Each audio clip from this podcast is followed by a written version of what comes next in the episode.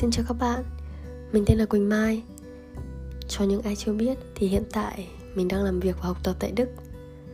Mục đích mở kênh podcast này là được kể lại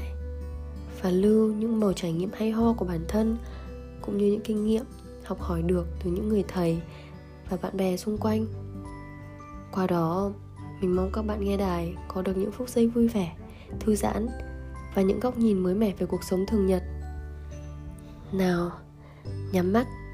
đeo tai nghe, buông hết những lo âu phiền não và cùng mình chia sẻ nó nhé